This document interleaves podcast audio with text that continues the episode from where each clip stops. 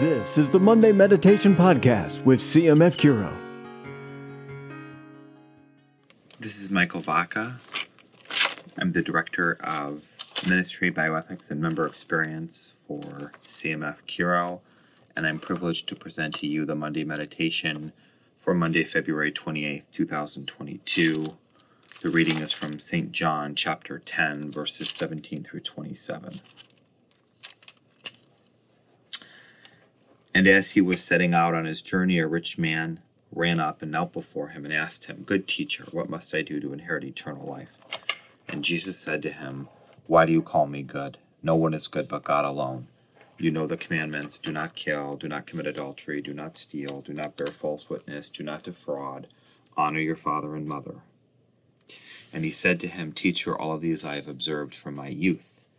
And Jesus, looking upon him, loved him, and said to him, You lack one thing. Go, sell what you have, and give to the poor, and you will have treasure in heaven. And, and then come, follow me. At that saying, his countenance fell, and he went away sorrowful, for he had great possessions. And Jesus looked around and said to his disciples, How hard it will be for those who have riches to enter the kingdom of God.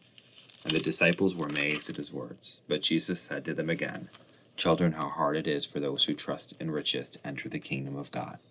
It is easier for a camel to go through the eye of a needle than for a rich man to enter the kingdom of God. And they were exceedingly astonished, and said to him, Then who can be saved?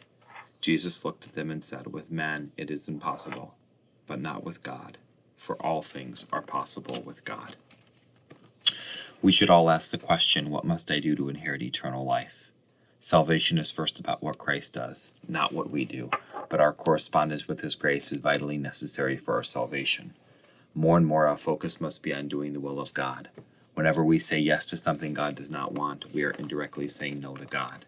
Let us rather focus on doing God's will as we know it, seek His will where we do not know it, and practice saying no to those things that God does not want us to be focused on.